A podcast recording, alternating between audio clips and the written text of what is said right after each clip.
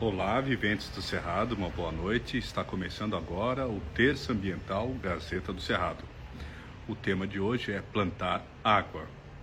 Nós sabemos, nós sabemos que os recursos naturais, assim como a água e todos o, todo o advindo da água, né, que é fonte de irrigação, fonte de vida, fonte de matar a sede, né, de irrigar as plantações, as florestas, né, todo o ciclo da água, das chuvas, é importantíssimo para os seres humanos e para o meio ambiente como um todo.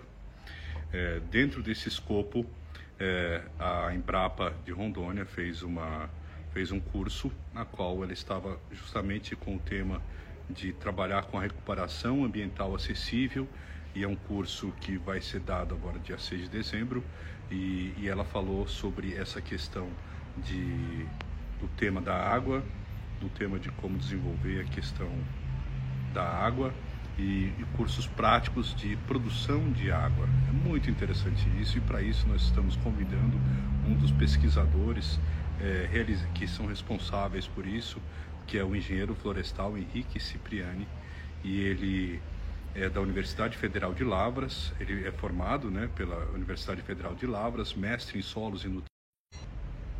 Olá, voltamos, deu um probleminha aqui com a internet. É, o, o, Henrique já está por aqui, ele deu uma boa noite e a gente vai poder tratar agora disso, continuando aqui o currículo do nosso entrevistado de hoje, que é muito bom. É, ele é engenheiro florestal, Henrique Cipriani, engenheiro florestal pela Universidade Federal de Lavras, mestre em solos e nutrição de plantas pela Universidade Federal de Viçosa, pesquisador da Embrapa de Rondônia desde 2011 e atualmente é chefe adjunto de pesquisa e desenvolvimento da mesma unidade da Embrapa. Atua em ações de pesquisa, desenvolvimento e inovação nas áreas de silvicultura, integração de pecuária e floresta e restauração florestal. Ele já fez o convite aqui, vamos aceitar aí ao engenheiro Henrique Cipriani, que já está acessando aqui. A gente sabe que o tema da água é um tema muito presente Olá. A câmera está invertida, eu acho, professor. Desculpa. Tranquilo. Faz parte do, dos ao vivo. Eu tinha Instagram até dois dias atrás, né? pois é. Mas é isso aí mesmo, aprendendo, né? Vivendo e aprendendo. Seja bem-vindo, é, Henrique Cipriani, aí ao nosso programa Terça Ambiental aqui da Gazeta do Cerrado. Com muita honra e alegria que nós recebemos aqui você hoje. Acabei de falar é, aqui o seu currículo, né, um profissional com, com extensa é, aplicabilidade né, do currículo e agora atuando na parte prática na Embrapa Rondônia. É isso mesmo, é isso? Obrigado, Marco Aurélio, pelo convite. Prazer estar aqui com vocês na Terça Ambiental, Gazeta do Cerrado. É, na verdade, estou aqui também para aprender com os participantes, né? vamos aqui compartilhar um pouco de experiência, trocar umas ideias, né? É, falar um pouquinho do nosso trabalho da Embrapa, outras ações de restauração ecológica, de, de, de vamos dizer assim, plantação de água, produção de água, né, que a gente pode ter. É, agradeço também pelo, pelo tema, né, que foi, que foi convidado, e pela divulgação do nosso trabalho. Então a gente podia começar com essa divulgação desse curso, porque eu achei muito interessante, inclusive eu gostaria de participar do curso, né, que vai ser um curso online, aberto para todos os brasileiros e brasileiras e até internacional para quem entendeu o português, não é isso?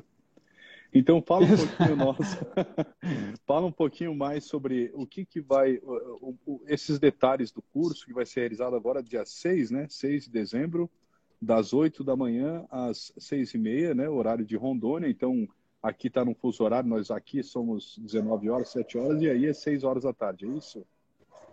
Isso, aqui é uma hora menos, né, é, do horário de Tocantins. É, o, o, curso vai ser segunda-feira, né?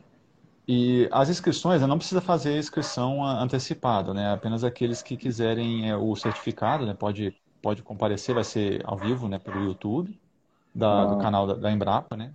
Uhum. Pelo YouTube, mas é, é interessante, quem quiser né, ter um certificado, se inscrever, até para a gente ter um controle de participação é, pode se inscrever no www.embrapa.br Rondônia. O objetivo do curso, ele é, é a gente gostar das pessoas, né, que restaurar as matas ciliares, principalmente, é, é, possível, não é, não é um bicho de sete cabeças. Né, porque a gente verifica que muitas pessoas têm uma certa resistência em relação a restaurar as matas ciliares, né, ou mesmo matas ciliares já é um pouco resistente, né? Imagina então reserva legal, e que é uma coisa que muitas pessoas também não, não conseguem compreender a importância, né? É, e a gente entende também todas as dificuldades do homem do campo, né? dos, dos proprietários rurais em fazer essa adequação ambiental.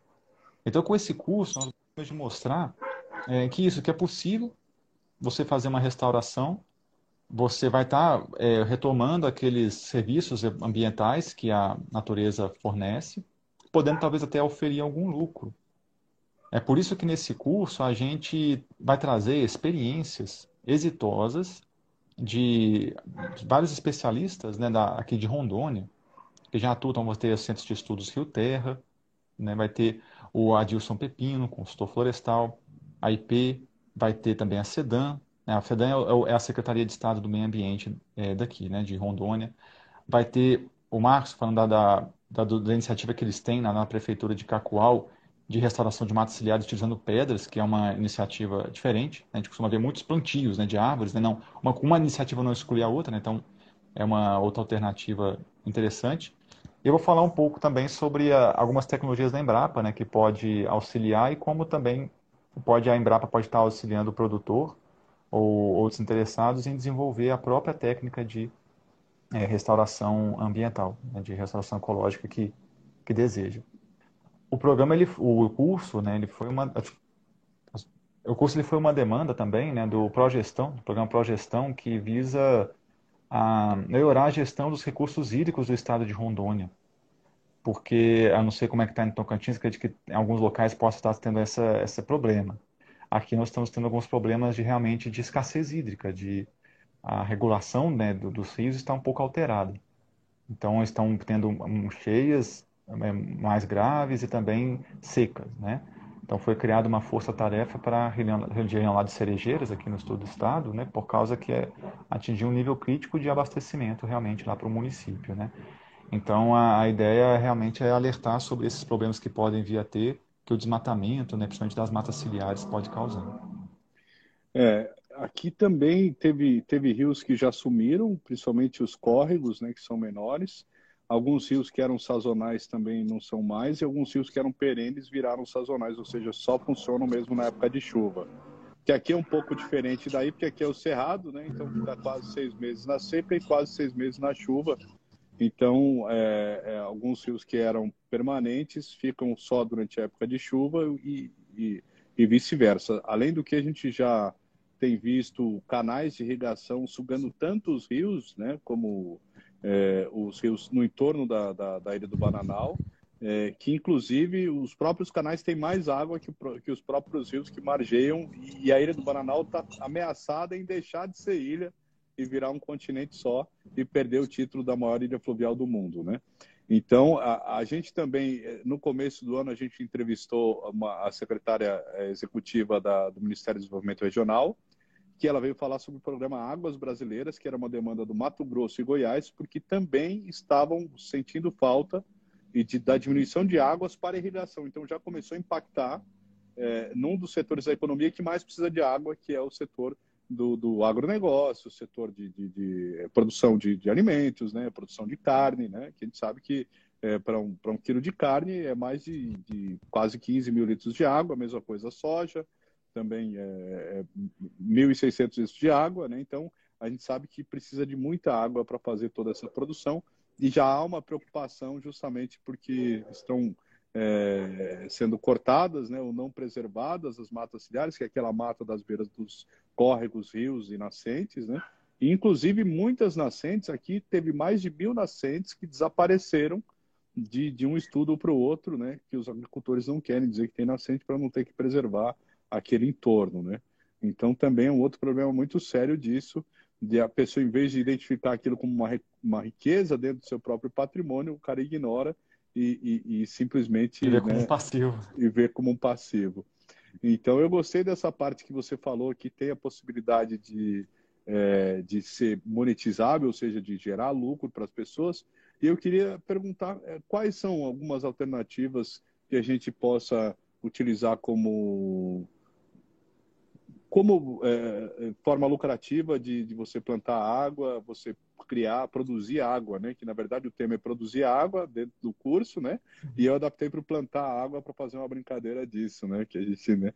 Pôr a sementinha também na cabeça das pessoas que produzem é, e que estão trabalhando dentro da terra, né? Bom, só explicando, né, você falou bem, né, é, talvez não sei se todos aqui que estão participando, né, são é, tem, dessa área ambiental, eles têm algum, dando nivelando, quando a gente fala de mata ciliar, né, pessoal, a gente está falando daquelas área de vegetação que fica às margens dos cursos d'água e da nascente. E mais especificamente no caso também, é de área de preservação permanente, que são áreas que deve, toda propriedade deve preservar, é um mínimo de vegetação que deve ser preservada ao longo da nascente e dos cursos d'água como requisito para uma regularidade perante a lei. Né? Então, essa área de preservação permanente está prevista no Código Florestal Brasileiro e ela varia de acordo com o tamanho da propriedade e com a extensão do, do curso d'água. E é, é isso você mencionou, Marco Aurélio. E tem as áreas definidas, né, de, de, de tamanho do rio, o tamanho que deve ser preservada a mata ciliar no, em torno dele, né, nas margens dele, né? Isso. No geral, quanto mais largo o rio, né, mais extensa tem que ser essa faixa de, de vegetação, né? Mais larga também tem que ser essa faixa de vegetação. O objetivo da mata ciliar, da, das áreas de vegetação permanente, né, é, são vários, né? O principal é manter a saúde, vamos dizer assim, a qualidade do curso d'água. Esse é o principal, mas ela também serve de corredor de fauna, serve para manutenção da biodiversidade, regulação climática, manter a paisagem, né, uma paisagem cênica mais aprazível na propriedade e até servir também de é, abrigos para polinizadores. Né? Então, existe uma série de serviços ambientais prestados pela, pelas matas ciliares. Aí, voltando à pergunta né, que o senhor falou da monetização, é, desculpa, Marco, eu, vejo que o pessoal está tá comentando aqui no bate-papo. Uhum. Eu, um, eu vi uma pergunta aqui, eu não sei, eu, eu perco o histórico das perguntas. Eu, eu ainda Mas consigo. eu vou responder a sua pergunta. Tem aqui, a Larissa é Chato eu... já começou. É sobre esses problemas, é, como podemos nos atentar? Esses problemas da falta de água, né? É, uhum. A Betina também. Importante e necessário restaurar as matas. Você está conseguindo olhar o que eu estou baixando? Eu acho que é isso. São essas aí. Eu não depois consigo, a... eu consigo, assim, a pessoa... A Larissa, sobre esses Mas problemas, como podemos nos, nos atentar? Desses problemas da falta de água, né? Se o senhor não se importar, antes de responder a sua pergunta sobre monetização, posso responder a, Larissa, então? Posso... Pode, pode sim. É, obrigado pela pergunta. É, no caso, é, a gente está falando de uma população, por exemplo, urbana, né, ou uma população rural. É um, acho que é um pouquinho diferente. A gente aqui na cidade, às vezes, a gente não se atenta, né, que estão cercando, né, os problemas que acontecem no campo pode afetar a cidade porque normalmente as cidades elas recebem o seu suprimento de água de represas, né? Maioria, muitas cidades são represadas, né? A, a, a fonte de abastecimento ou mesmo diretamente do, dos rios. E esses rios, né, eles são abastecidos, esses grandes rios ou essas grandes represas, né, normalmente às vezes tem uma hidrelétrica associada, elas são mantidas pela recarga que vem dos rios menores. E esses rios né, nascem nas propriedades rurais. E se não há uma manutenção adequada das áreas de preservação permanente, das matas ciliares, é, ou mesmo um uso adequado da terra, que é usada para agricultura pecuária, é, essa qualidade da água e a quantidade ela pode ser afetada e vai impactar até mesmo nosso consumo. Quando a gente tem um racionamento de água, por exemplo, não é só devido ao excesso, desperdício de água nas cidades. Ele é devido também a uma carência, né, falta de cuidado com os nossos rios, né, que abastecem os nossos reservatórios. Então, a gente na cidade a gente pode se ajudar é, duplamente. A gente pode, é, economizando água, obviamente, e há também, é, é, inclusive a Ecoporé, já emendando com a sua pergunta, Marco Aurélio, é, ela está com uma iniciativa bem bacana que vai ser apresentada lá no nosso curso, né? De um cidadão, né? Uma, um, na cidade, né? Eu quero ajudar um agricultor a plantar árvore, porque eu sei que ele precisa de dinheiro para isso, eu sei que ele plantando lá uma nascente, né, preservando uma nascente, ele vai ter um custo, mas vai me ajudar aqui. Né? Então, como é que eu posso ajudar? Eles estão com uma ideia muito interessante, meu pé de árvore, que chama, que a pessoa pode ajudar financeiramente um agricultor a plantar a, a sua mata ciliar. É bem, é bem interessante essa iniciativa, vai ser uma das que vai ser mostrada no curso. Né?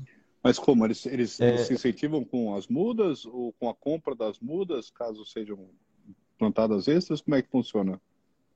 É, funciona assim, basicamente você faz um depósito né, para acompanhar esse meu, meu pé de árvore e eles se comprometem a usar aquele valor para plantar, é, aí de acordo com o valor que você doa, é um número de árvores, né? A fazer uma restauração florestal em determinada propriedade. É, ainda não sei exatamente muitos detalhes, também vou aprender um pouco lá no, no curso, né? Mas é bem interessante essa iniciativa porque ela tira um pouco esse ônus que o produtor tem, né, de arcar com todo o custo, da, e é, é um dos principais, tá? Não é o principal, talvez, o, o, o, o produtor, quando vai recuperar uma mata ciliar, né, ele vê o que ele custa, ele vai, ele vai ter que gastar um recurso e vai ter que tirar é um investimento que ele podia estar fazendo, por exemplo, na produção de leite ou de carne dele, né, que seja qual seja a atividade dele, que ele vai ter que fazer lá. E aí, às vezes, ele não tem um retorno imediato, como tem, por exemplo, o investimento na pecuária. Então ele vai ter, eh, você pode ajudar, vai poder fazer essa iniciativa de ajudar. E porque a Ecoporé, assim como a Rio Terra, por exemplo, que é outra que vai estar na, no curso, né, e outros agentes, já tem larga experiência aqui, várias áreas, né, que já restaram várias áreas, tem viveiro de mudas, enfim. Então são bem estruturadas para esse, esses fins de, de restauração. É uma das iniciativas que vai ser mostrada. Outra forma. Sim, pode falar. É, é que outra forma de, de monetização, né, a mais conhecida é você que aqui está, vamos dizer assim, que é até estimulada né, pelo Código Florestal, pode-se dizer assim, e é, sistemas agroflorestais. Então, quando você faz uma revitalização, uma restauração ecológica com sistemas agroflorestais, você pode extrair é, daqueles frutos que você vai plantar é, essa receita. Né? É permitido você comercializar os frutos que você obtém de uma área de preservação permanente ou de uma reserva legal. Então, esse seria já uma finalidade bem econômica mesmo. Inclusive, né, em alguns casos, é permitido você utilizar até fruteiras exóticas. Então, você pode plantar banana, você pode plantar é, manga, você pode plantar abacate, né, enfim. Outras frutas que, fruteiras que vão dar. Assim, estou falando das exóticas, você pode plantar nativas também. Né? Aqui na nossa região, nativas, por exemplo, aqui, é, cupuaçu, pupunha, açaí. Então, você pode plantar essas, cacau, né, cacau, é, também para extrair sua renda ah, um dos palestrantes vai falar como um sistema que ele gosta muito, que é quando você planta, é, é tipo um sistema agroflorestal, né? Você planta, já é um sistema agroflorestal, você planta as árvores e nas entrelinhas das árvores você planta hortaliças. Então, abobrinha, quiabo, é, taioba. Isso também é permitido? Enfim, várias... É permitido também. O que você não, não é permitido fazer, em geral, numa área de preservação permanente na reserva legal, você não pode fazer é o corte raso e o uso muito intensivo. Então, por exemplo, se você for plantar uma área de preservação permanente, você pode até usar espécies. Isso é, já é previsto, inclusive, pela própria natureza. Né? Quando você vai plantar, por exemplo, uma, fazer um reflorestamento, você inclui aquelas espécies que crescem rápido e vão sombrear a área para permitir que outras espécies que são tolerantes à sombra, né, que elas gostam mais de sombra, vamos dizer assim, cresçam. Então, vai formar um, ambiente propício para essas espécies virem. Você tem que raliar essa, essas espécies, né, porque senão elas têm que formar clareiras na área para permitir que as regenerantes venham. Né? Então, é, você não pode fazer é o corte raso daquela reserva legal ou da área de preservação permanente. Né? Então, se você vai usar, por exemplo, que é permitido, você usar um pouco de eucalipto ou pinos ou teca na sua recuperação de reserva legal. Né? Então você pode é, plantar essas espécies. Só que aí você vai poder fazer o corte delas, você não vai poder replantar depois, que já caracteriza um uso intensivo. Né? Mas você pode fazer o manejo florestal sustentável das espécies nativas que você plantar lá, tanto madeireiro, né? Estou falando da reserva legal. O madeireiro em também. APP é permitido. Madeireiro também. Isso, isso em reserva legal. Em APP é mais restrito, né? O uso madeireiro. Mas é, é possível em, em, determinados casos, né? Mas é bem específico. É, são pequenas propriedades, né? Então, e também a, a quantidade de madeira que tem ali, é, provavelmente ele não vai comercializar, né?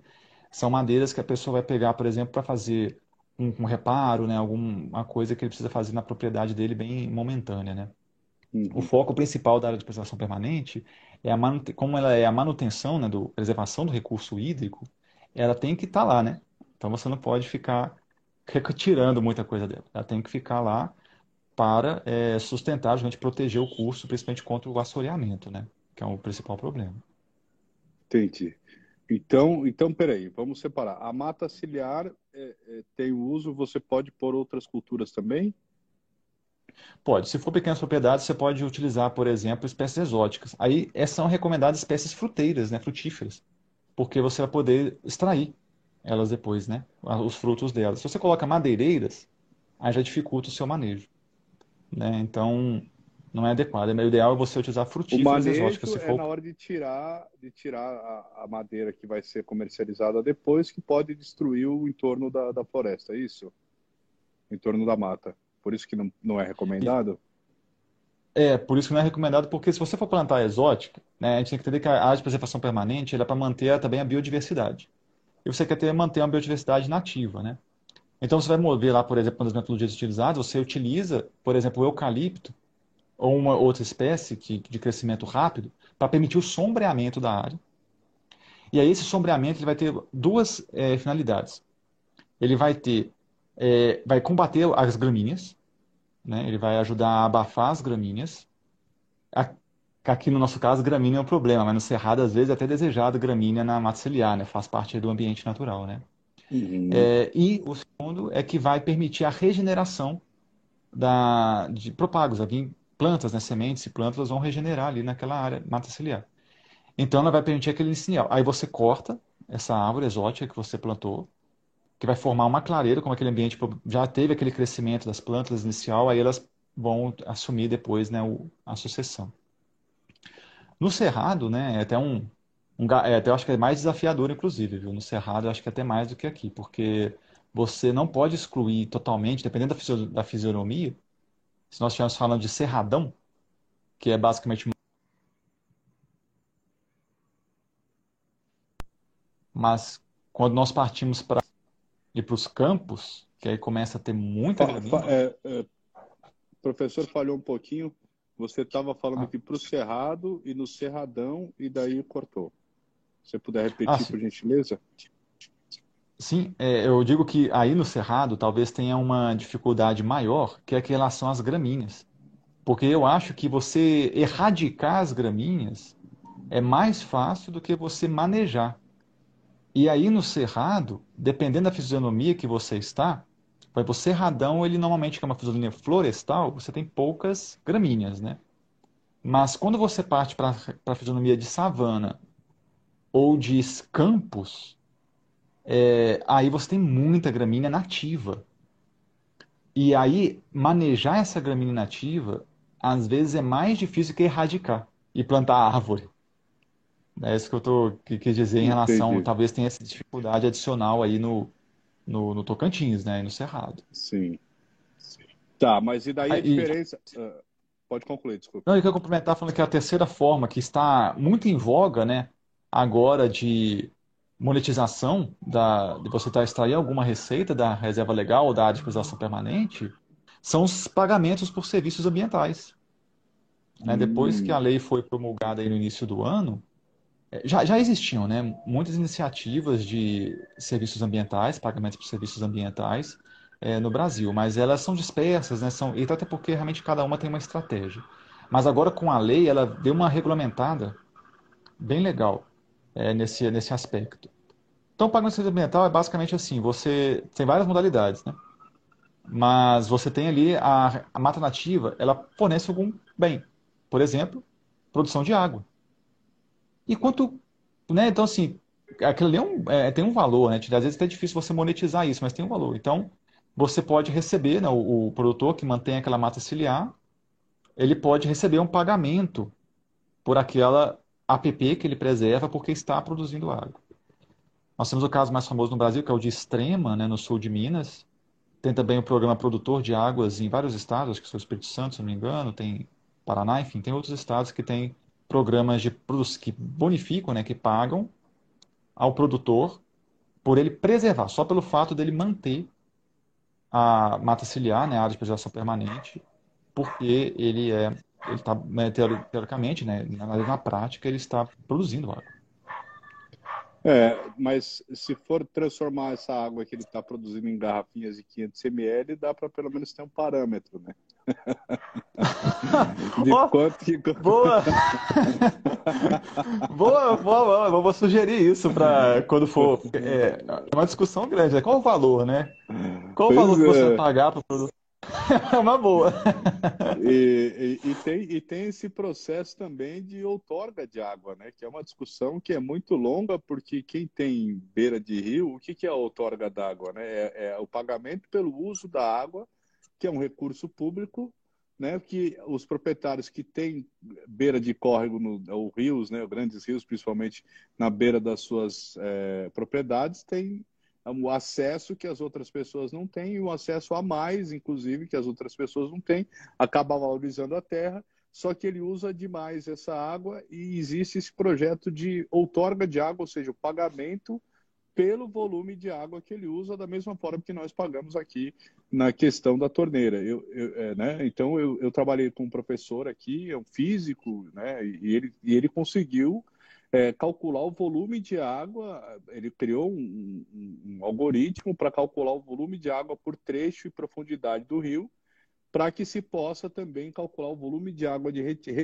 limite de retirada para uso nas propriedades, para não acontecer como tem acontecido ali em alguns municípios que margeiam ali a Ilha do Bananal, que estão usando e abusando desse córrego e ainda jogam culpa, ah, não, a culpa é lá da nascente lá, que eles não estão preservando a mata ciliar lá e não é nossa aqui que então, na verdade, não pode responsabilizar o terceiro, e sim a culpa é de todo mundo, até porque as bombas estão tá do lado e a sede da fazenda está do lado. E, inclusive, a gente filmou e temos imagens aéreas de, dessa, desse, dessa região aí, para justamente comprovar esse, e, e, que eles não estão respeitando nem a mata ciliar, e nem o uso de horas do bombeamento, né, que também daí pelo bombeamento você consegue né, saber o quanto usa.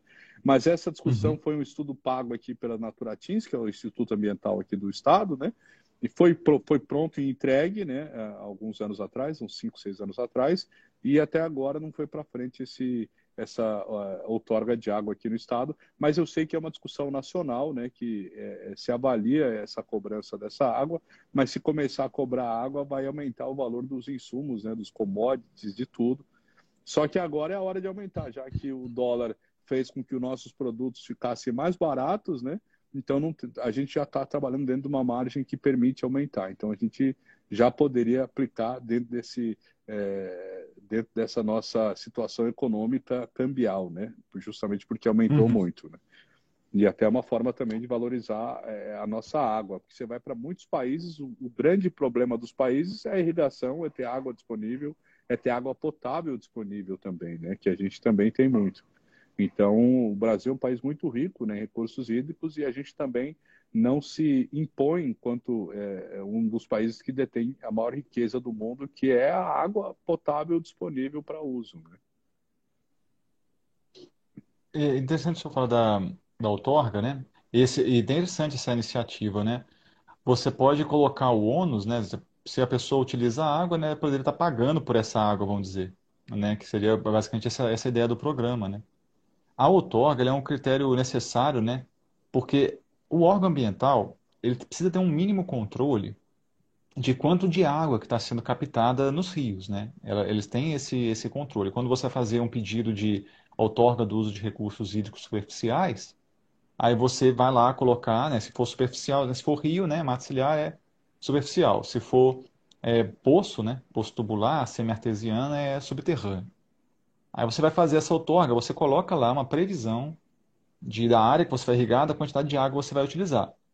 Então, o órgão ambiental ele tem um mínimo controle sobre assim, quanto de água que estão pedindo para usar é, naquele, naquela bacia, naquele curso d'água.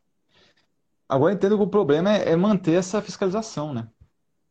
Então, a, a, de, além de, dessa dificuldade que tem talvez o órgão de fazer essa análise criteriosa, realmente, olha, estão pedindo muito outorga para determinado rio, não, não vamos poder conceder mais, né? Também tem a questão de fiscalizar se realmente a pessoa está usando aquela quantidade de água que ela falou que, que, tá, que vai usar. Então, acredito que possa ter, infelizmente, possa acontecer também esses, esses problemas, né? Talvez no é. evento a gente convidou um. O, o do Ibama, é até, até a pessoa que ia participar conosco hoje, ele é um desses servidores é, aí da Amazônia, ele reclamou que só tem 300 fiscais ambientais do IBAMA para o Brasil inteiro. E aqui o nosso órgão de fiscalização, justamente semana passada, o tema da, da semana passada, foi também a questão da, do déficit de fiscais aqui no estado, que são 65 para abranger uma área enorme, né, que é o Tocantins. É, e, e, eu, e, eu, acho que também é, não tem fiscais suficientes aí na Amazônia, nem em Rondônia, nem, nem em Roraima, no Acre, para poder fiscalizar, apesar de estar avançado o monitoramento via satélite, pelo menos para o desmatamento, mas não para essa questão da, da, do, do, uso da água ainda está muito escasso e precário esse controle. Né? E é uma coisa que a gente tem que começar a se preocupar, porque a água está é, acabando e a gente viu né, com, essa, com, a, com, aquelas queimadas que teve em 2018, se não me engano, ou 19, que, né, do, do Pará, que foram a fumaça, foram comprovar a teoria dos rios aéreos, né, que, é, que vai pelas nuvens né, até o sul, sudeste e até a Patagônia, Argentina e o sul da América, da América Latina, América do Sul, através dos ares. Então, é a, é, é a Amazônia e o Cerrado que levam a umidade né, no período de, de, de chuva para a região sul do, do, hemisfério aqui, principalmente o nosso, nosso continente americano. Então, é, é, agora a gente tem que se atentar e começar a se preocupar. Por isso que é muito importante essa iniciativa de vocês e esses exemplos do que fazer. Eu também já vi um outro exemplo de meliponicultura aplicada dentro das áreas de reserva legal, que também podem ser é, monetizáveis, digamos assim, ou seja, que deem é, lucro para os agricultores poderem preservar. Vocês também estão falando disso, além desse pagamento, tem a questão do crédito de carbono. Como é que está essa questão é, do crédito de é. carbono hoje em dia? O crédito de carbono, ele tem muitas iniciativas né, no Brasil, só que ele ainda é, continua sendo uma iniciativa mais voltada para grandes áreas, né, porque ele tem uma regulação muito extensa, é, assim, muito, é muito forte a regulação dele, porque ele normalmente é utilizado, o crédito de carbono, né, assim, do, do, ponto de vista do produtor, é realmente aquele lucro, né, que ele está oferindo, né, aquele dinheiro que está oferindo com crédito. Mas para quem compra o crédito de carbono, é, o benefício principal dele é a compensação, né, aquela neutralização de carbono. Então, quando a gente fala assim, ah, uma, uma empresa carbono zero, né, carbono neutro, uma empresa que né, neutralizou carbono, né, é, ela pode, se quiser, sem adotar nenhuma medida assim de gestão ambiental mais eficiente ou coisa assim, ela pode, se quiser, ser carbono zero. Porque ela vai e compra carbono aqui no Brasil, compra carbono em outros países, principalmente os tropicais, né? É, e pronto, neutralizou suas emissões. E, e aí, para isso, ela é muito auditado. Esse, esse procedimento ele é muito auditado. É, então, é o custo né, de você gerenciar, que quer dizer, esse mercado de crédito de carbono, ele, ele é alto. Então só compensa para grandes áreas. Né? É, ainda.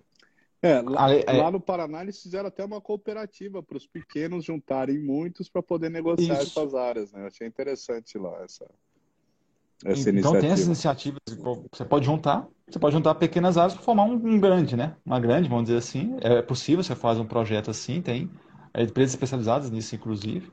Né? E também é, vai depois vai, vai sair em breve, deve sair em breve, já o mercado de regulamentação de créditos de carbono no, no Brasil em breve vai estar regulamentado, uma compra mais vai ser quase como se fosse uma bolsa de valores mesmo, né? Então aí eu acho que vai ficar bem bem mais simples, como está se desenvolvendo, por exemplo, as cotas de reserva ambiental, né? As cotas de reserva ambiental estão caminhando para já já não estão, né? Nesse, nesse sentido, você vai lá no sistema Aí seleciona a, área que você quer comprar a cota e faz a transação ali mesmo no sistema, né? Então, daqui a pouco vai caminhar para simplificar, simplificar. A ideia é mas, é simplificar. Mas, mas isso, isso não gera um outro problema?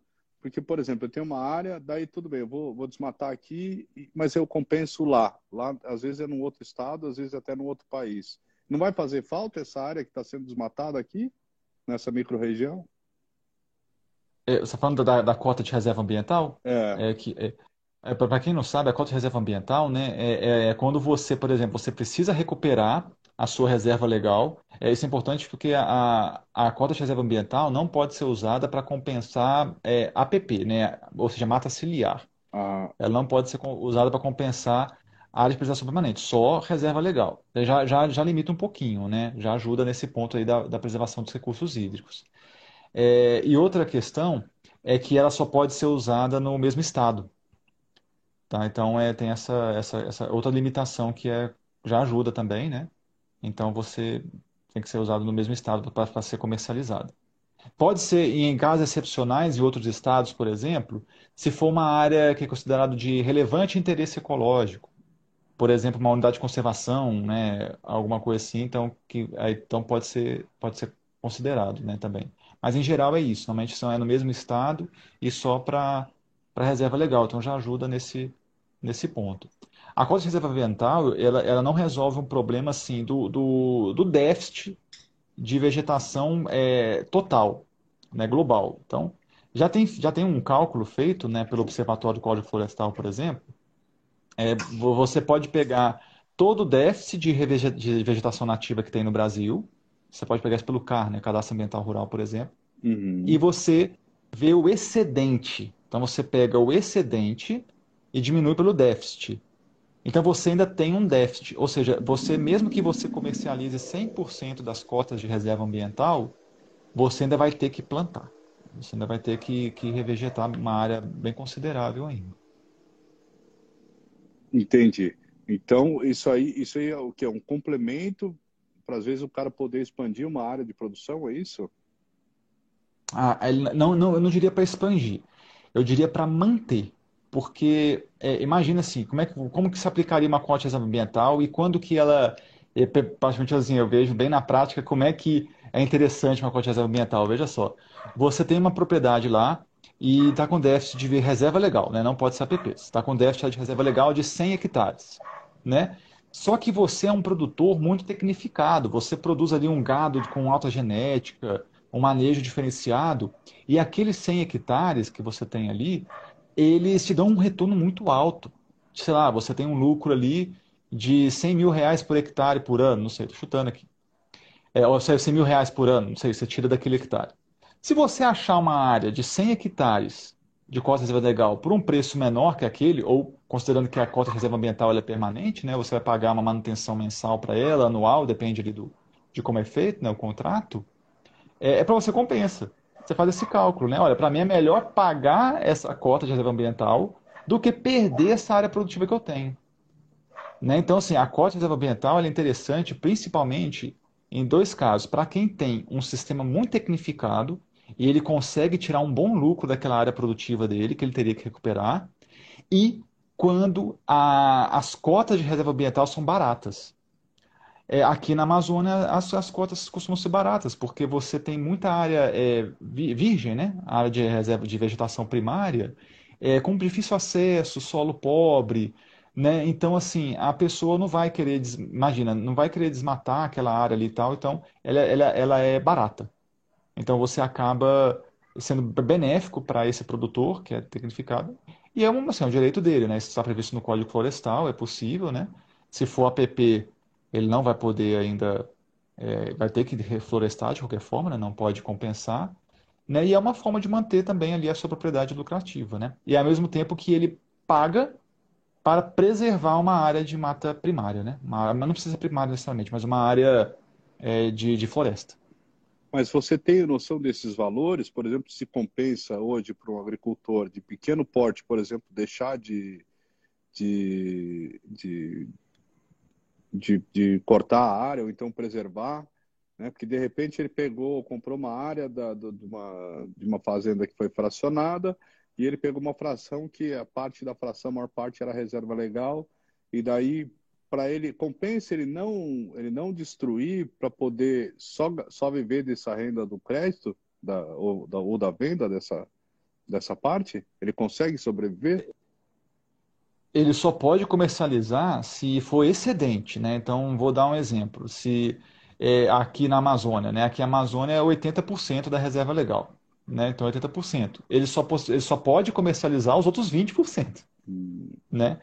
É, tem isso também. Ele, ele, só pode comercializar como cota de reserva ambiental é, o excedente vegetação.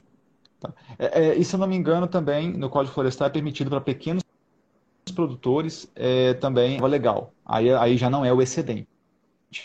Aí já seria a área mesmo, é permitida também. Se for pequeno produtor, até quatro módulos, né? Então é, é, permitido fazer isso também a pequeno produtor. E aí, Bom, veja só, é uma forma. O Adilson, o Adilson é uma outra uma forma bem aqui. É, que é, o Brasil é uma potência produtora de água, mas 70% está concentrado na Amazônia. É, isso, isso é verdade. Ele, fala, ele falou também do projeto Beija-Flor da Amazônia, Beija-Flor da Amazônia, que é uma bela, é uma bela explanação do Henrique. Ele também está falando lá de Paraná. Né? Acho que não sei se você conhece Opa, ele. O Adilson, sim, o Adilson vai estar no nosso curso aí dia 6. Obrigado, Adilson, por estar participando aqui também. Ele vai ser um dos palestrantes. Bacana.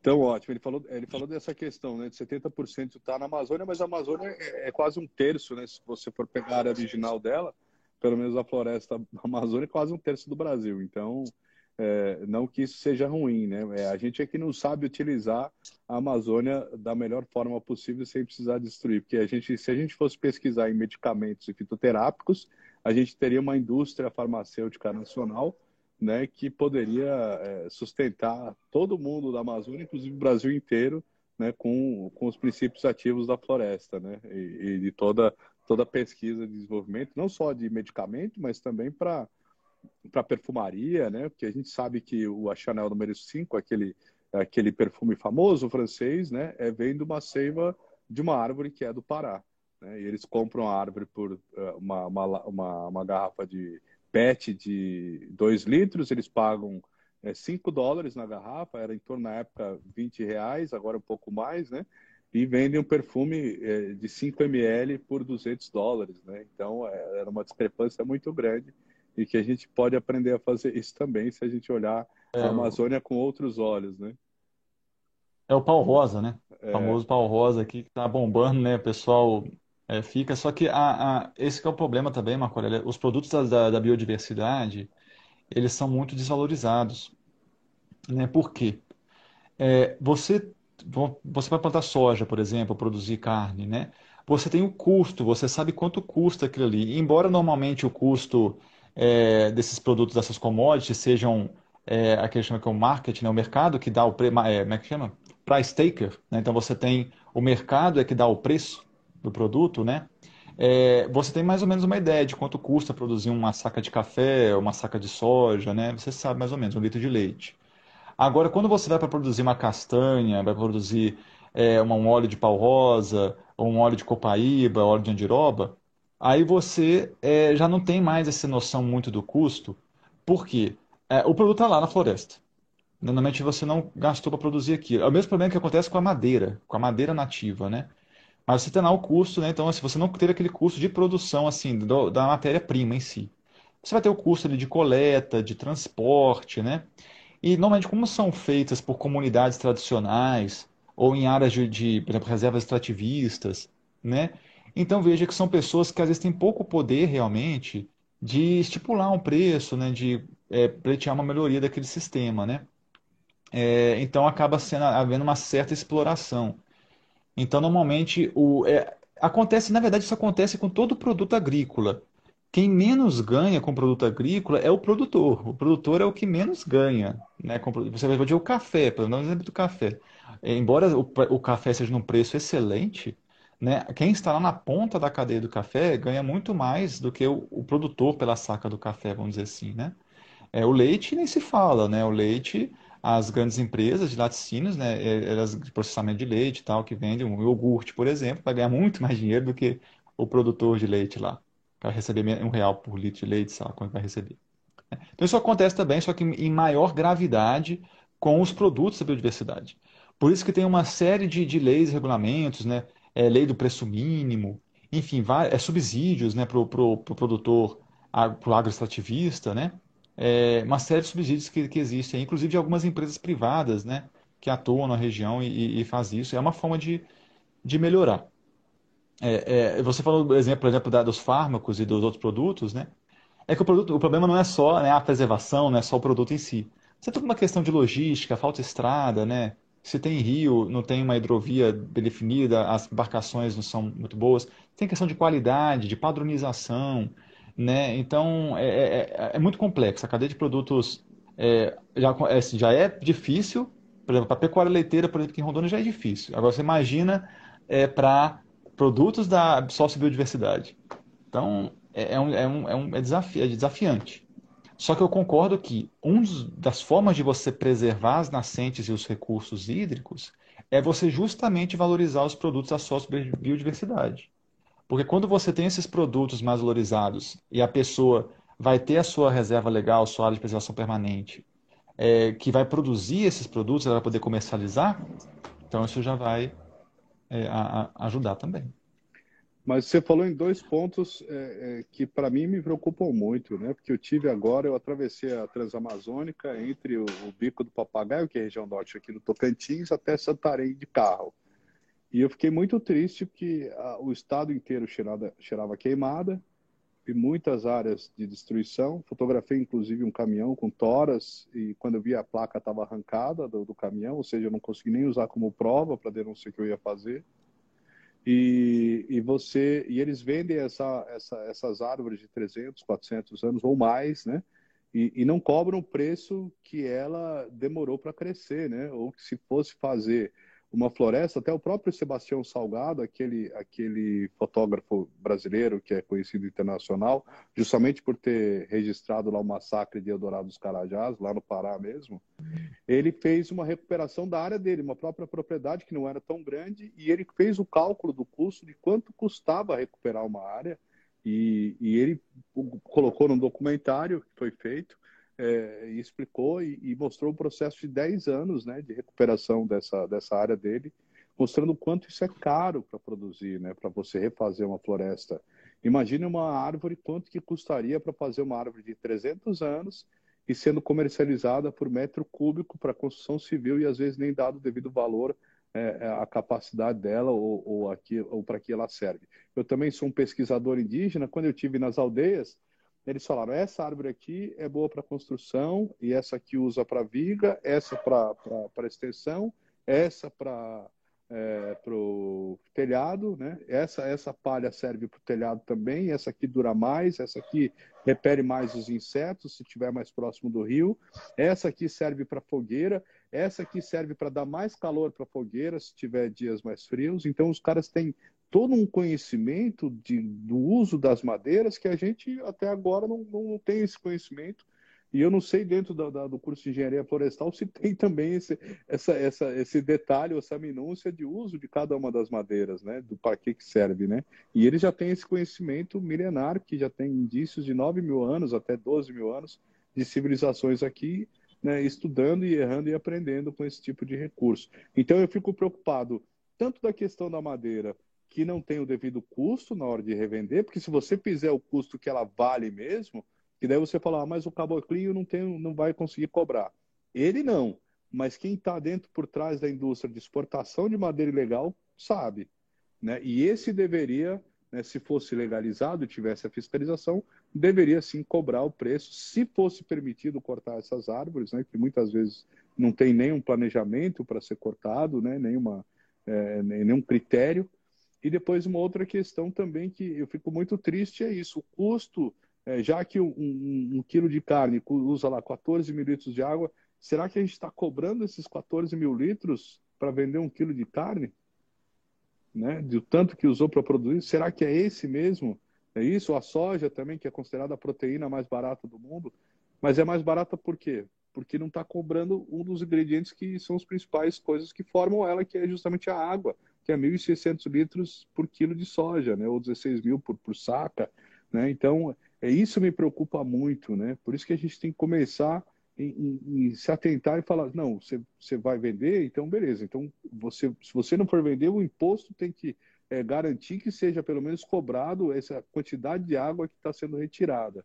Daí eu fui entrevistar o ex-secretário de, de Agricultura aqui do estado, ele falou, não, mas tem um ciclo da evapotranspiração, que a gente só corta a soja com 36% de umidade, alguma coisa, algum número parecido com esse, né, que era menor do que né, 50%. E daí eu fico pensando, ah, mas tá, mas todo esse ciclo de água que foi usado para irrigar a soja, ela volta para a atmosfera nesses 70%? Você consegue responder essa pergunta? Está dentro da sua área? É, a, todo produto, né, qualquer que seja a floresta, que seja agrícola, né, a gente tem, é, você não é impossível você retornar 100%, porque a, a floresta, né, a, a, as plantas, né, elas tiram, né, os, os nutrientes, né, os elementos que ela tem, basicamente da água, né, do ar e do, do solo, né? Então, da água e do ar, ela vai tirar oxigênio, hidrogênio e carbono. E aí vai tirar também, a do solo, ela vai tirar os minerais, né? Os elementos minerais, né? É, então, assim, é, não, você não tem como realmente tirar 100% e 70%, porque uma parte fica retido, né? Naquele, naquele material. Então, gente, é, não é errado falar que você, quando você exporta soja, você está exportando água também. Né? Não é, não é errado.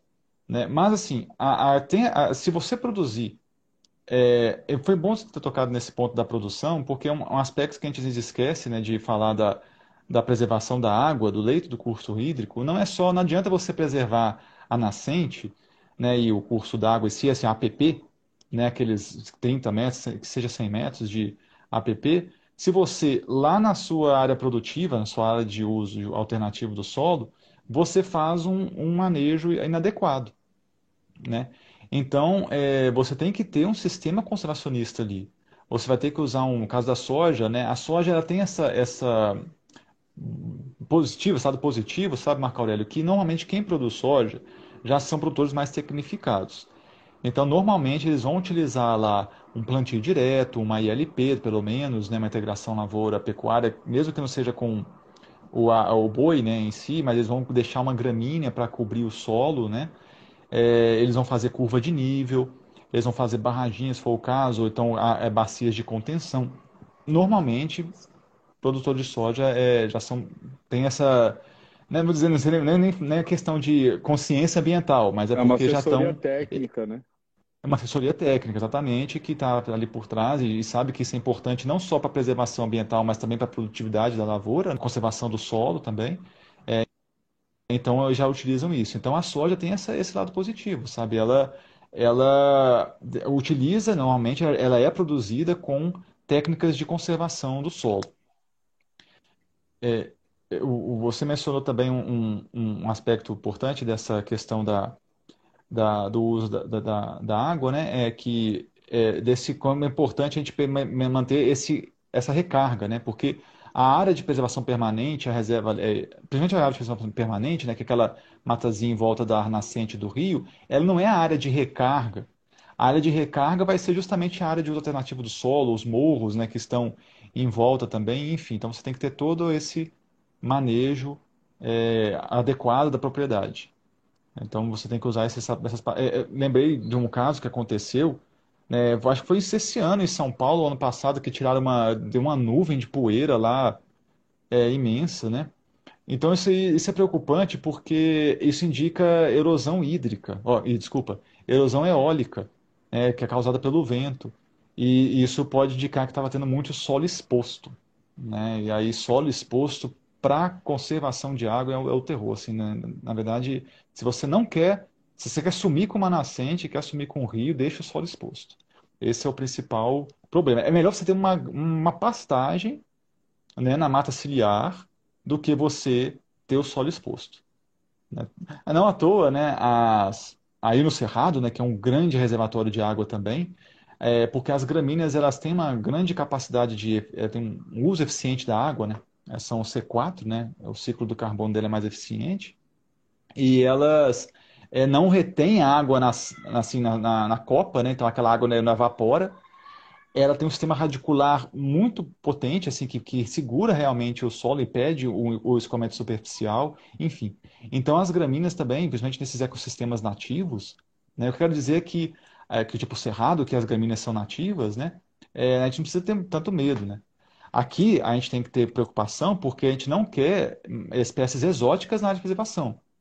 Mas quando você vai para a área produtiva, por exemplo, de um pasto de braquiária, se você manejar bem aquele pasto, fizer a manutenção, deixar um pasto, né, uma lotação animal adequada, fizer as curvas de nível, fizer as barraginhas, né? Então você vai ter uma recarga ali de seu lençol freático e, consequentemente, do, do curso d'água. Aí a APP ela vai estar só ajudando, na verdade, aquele manejo que você já faz de adequado na sua propriedade. Então, esse aspecto é importante para considerar também na hora de a gente preservar a água. Tá, mas então, mas e o custo da água? É, você acabou falando que não aproveita tudo, mas, ah, mas e o custo da água no, no, é. na, nessas produções, né, no, nos insumos agrícolas brasileiros? Isso. Isso a gente chama né, de externalidade. Essas externalidades a gente não costuma computar nos preços dos produtos, né? E é uma tendência, viu, Marco Aurélio? Que, eu vou dar um exemplo aqui. Um produto orgânico. Um produto orgânico. Então você, ele normalmente ele é mais caro do que um produto convencional. Por quê? É porque você vai ter uma menor produção. Normalmente você, vamos supor, você vai produzir um café orgânico, você dificilmente vai ter um café, é, vai produzir tantas sacas de café por hectare quanto um agricultor que vai usar lá irrigação, fertilizantes químicos, agrotóxicos, etc. É, dificilmente. Né? Então, você põe um preço mais alto no seu produto para pagar essa alternativa que você vai. Nossa, eu estou, eu estou cobrando do meu consumidor né, o fato de eu estar perdendo produtividade. Né? Isso é uma forma. Você pode fazer, por exemplo, quando você. É, a carne carbono neutro, por exemplo. Né? Você vai, vai cobrar uma parte da carne a mais pelaquela mitigação do carbono. Então poderia ser feito dessa forma. Você pode fazer não só da forma, por exemplo, do Estado ou de alguma empresa pagar por aquela água né, que está sendo é, levada, né, consumida naquela propriedade, ou o produtor ele pode também é, bom, eu vou pagar mais caro, por exemplo, por um sistema que talvez não utilize irrigação, ou que eu comprovadamente é, conserve o solo, preserve as nascentes, enfim, uma certificação.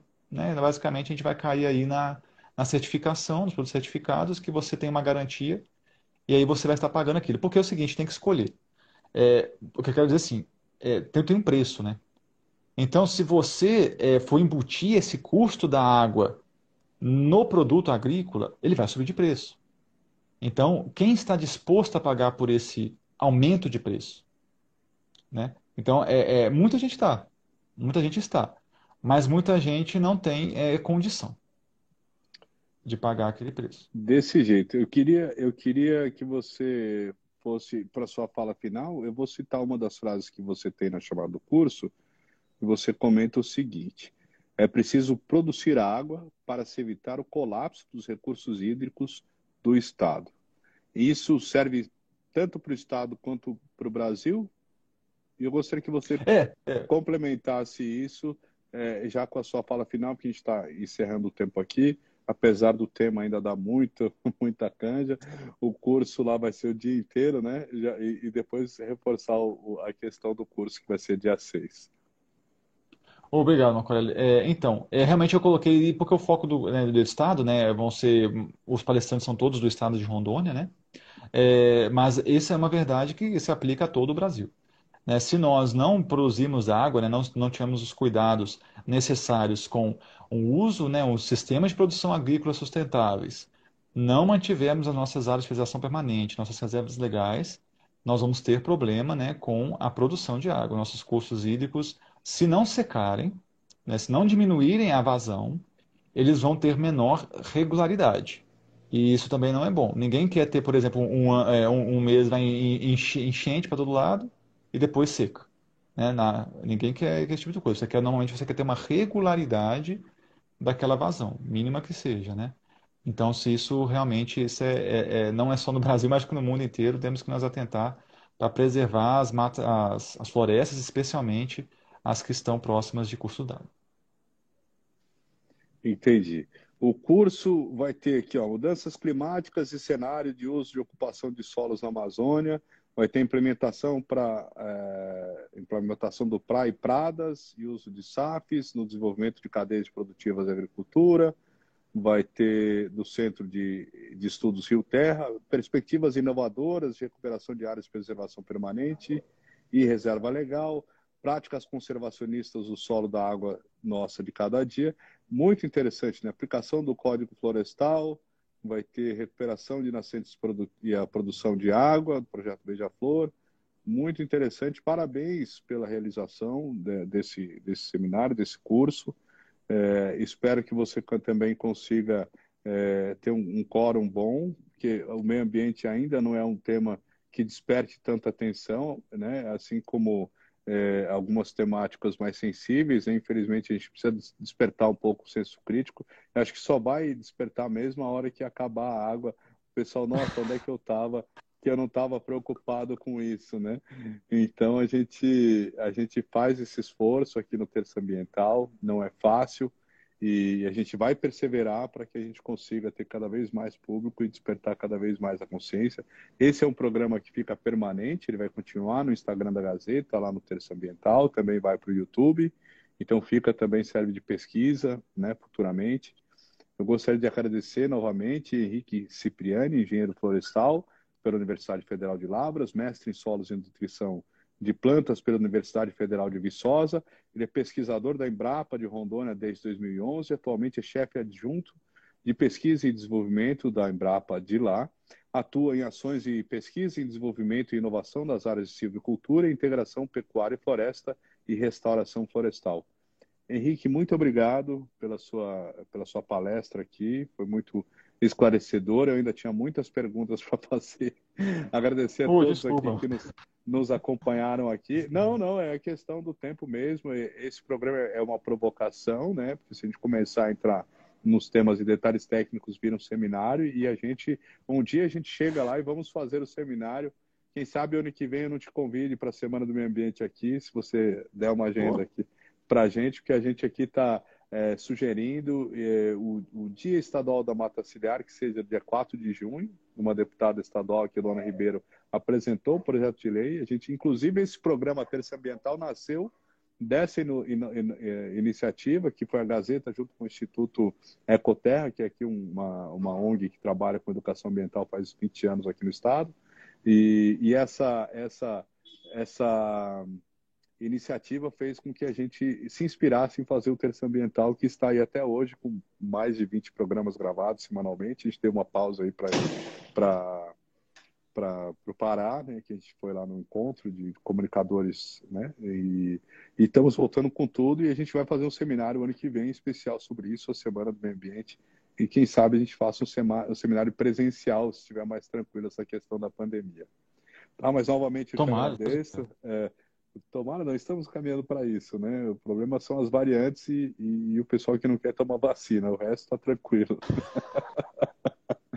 Mas é isso aí, eu te agradeço novamente. Se puder, se quiser colocar também mais alguma coisa, fique à vontade. Eu agradeço é, muito mesmo, viu, Marco Aurélio, pela possibilidade. Pode chamar assim outras vezes aqui, não só eu, outro pesquisador da Embrapa que o senhor queira né, entrevistar, fica à vontade. O, o pessoal que assistiu, participou. É, estamos à disposição também na Embrapa Rondônia e também em Tocantins, Embrapa Pesca e Agricultura, e outros em todos em Embrapa em todo o Brasil. Só da presença de todos, nosso curso www.embrapa.br Rondônia, faça sua inscrição. E também no nosso canal da Embrapa você pode ver outros cursos, inclusive semana passada tivemos o curso de serviços ecossistêmicos, né, promovido pela Embrapa Acre. Né? Então, assim, Olha, outros interessante, nosso canal do YouTube, né, da Embrapa, podem encontrar informações bem interessantes. Obrigado Esse também é... pelo compartilhar o... a Gazeta do Público. O Embrapa, é, esse canal do YouTube é do Embrapa Nacional ou do Embrapa Regional? Porque esse foi do Acre, você falou, né? A gente tem o canal da Embrapa. É, esse, esse, esse evento de semana passada, que foi de serviços ecossistêmicos, é, inclusive teve as, as, iniciativas de pagamento de serviços ambientais mostradas lá, né, que está ocorrendo no Amazonas, Mato Grosso. É, ele está no canal da, da Embrapa. É, não, é, porque cada unidade da Embrapa tem seu canal, mas esse está no canal da Embrapa Nacional, vamos dizer assim. O canal do, do, da Embrapa no YouTube. Então, está à disposição, é, é, foi um seminário que teve semana passada. Maravilha, olha que ótimo. Parabéns também por esse outro tema que é bem interessante também. Quero dar uma olhada lá e de repente convidar alguém para falar sobre isso também aqui numa, numa próxima Sim, edição do Terça Ambiental. Então, eu conversei aqui com o Henrique Cipriani nessa Terça Ambiental Gazeta do Cerrado. Agradeço demais a sua participação. Para você que quer se inscrever, entra lá no site da Embrapa é, e pesquisa lá o curso de produção de água e o seminário afim. Muito obrigado mais uma vez, uma boa noite e continua esse vídeo aqui é, permanente no nosso Instagram e posteriormente no YouTube da Gazeta do Cerrado. Muito obrigado, professor. Obrigado. Valeu.